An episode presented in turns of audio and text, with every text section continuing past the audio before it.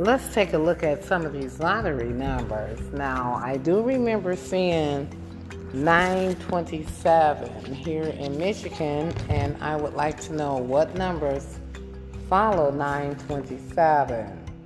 So the number that's going to follow 927 is 705. So now the number that follows, hi, how are you? How are you? Good.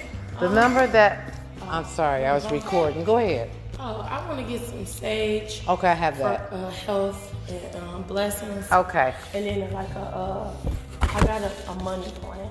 I mean a money candle. I need Okay. like a good blessing candle. Okay, blessing candle, I got you.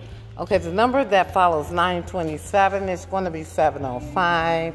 I also saw that 703, and the number that comes behind that would be 581. I'm going to try to set this up where this is going to be like a lottery podcast when I have time. Right now, I am at work, so I'm just trying to see what numbers are going to follow. Let's look at that number that just came out today. Let me see, can I can find something that follows that? I'll show you the sage, okay?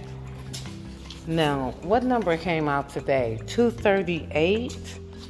Can we find that 238? Anyway, don't matter. Um, Where's the eight thirty-two? The number that normally comes behind that number is 610.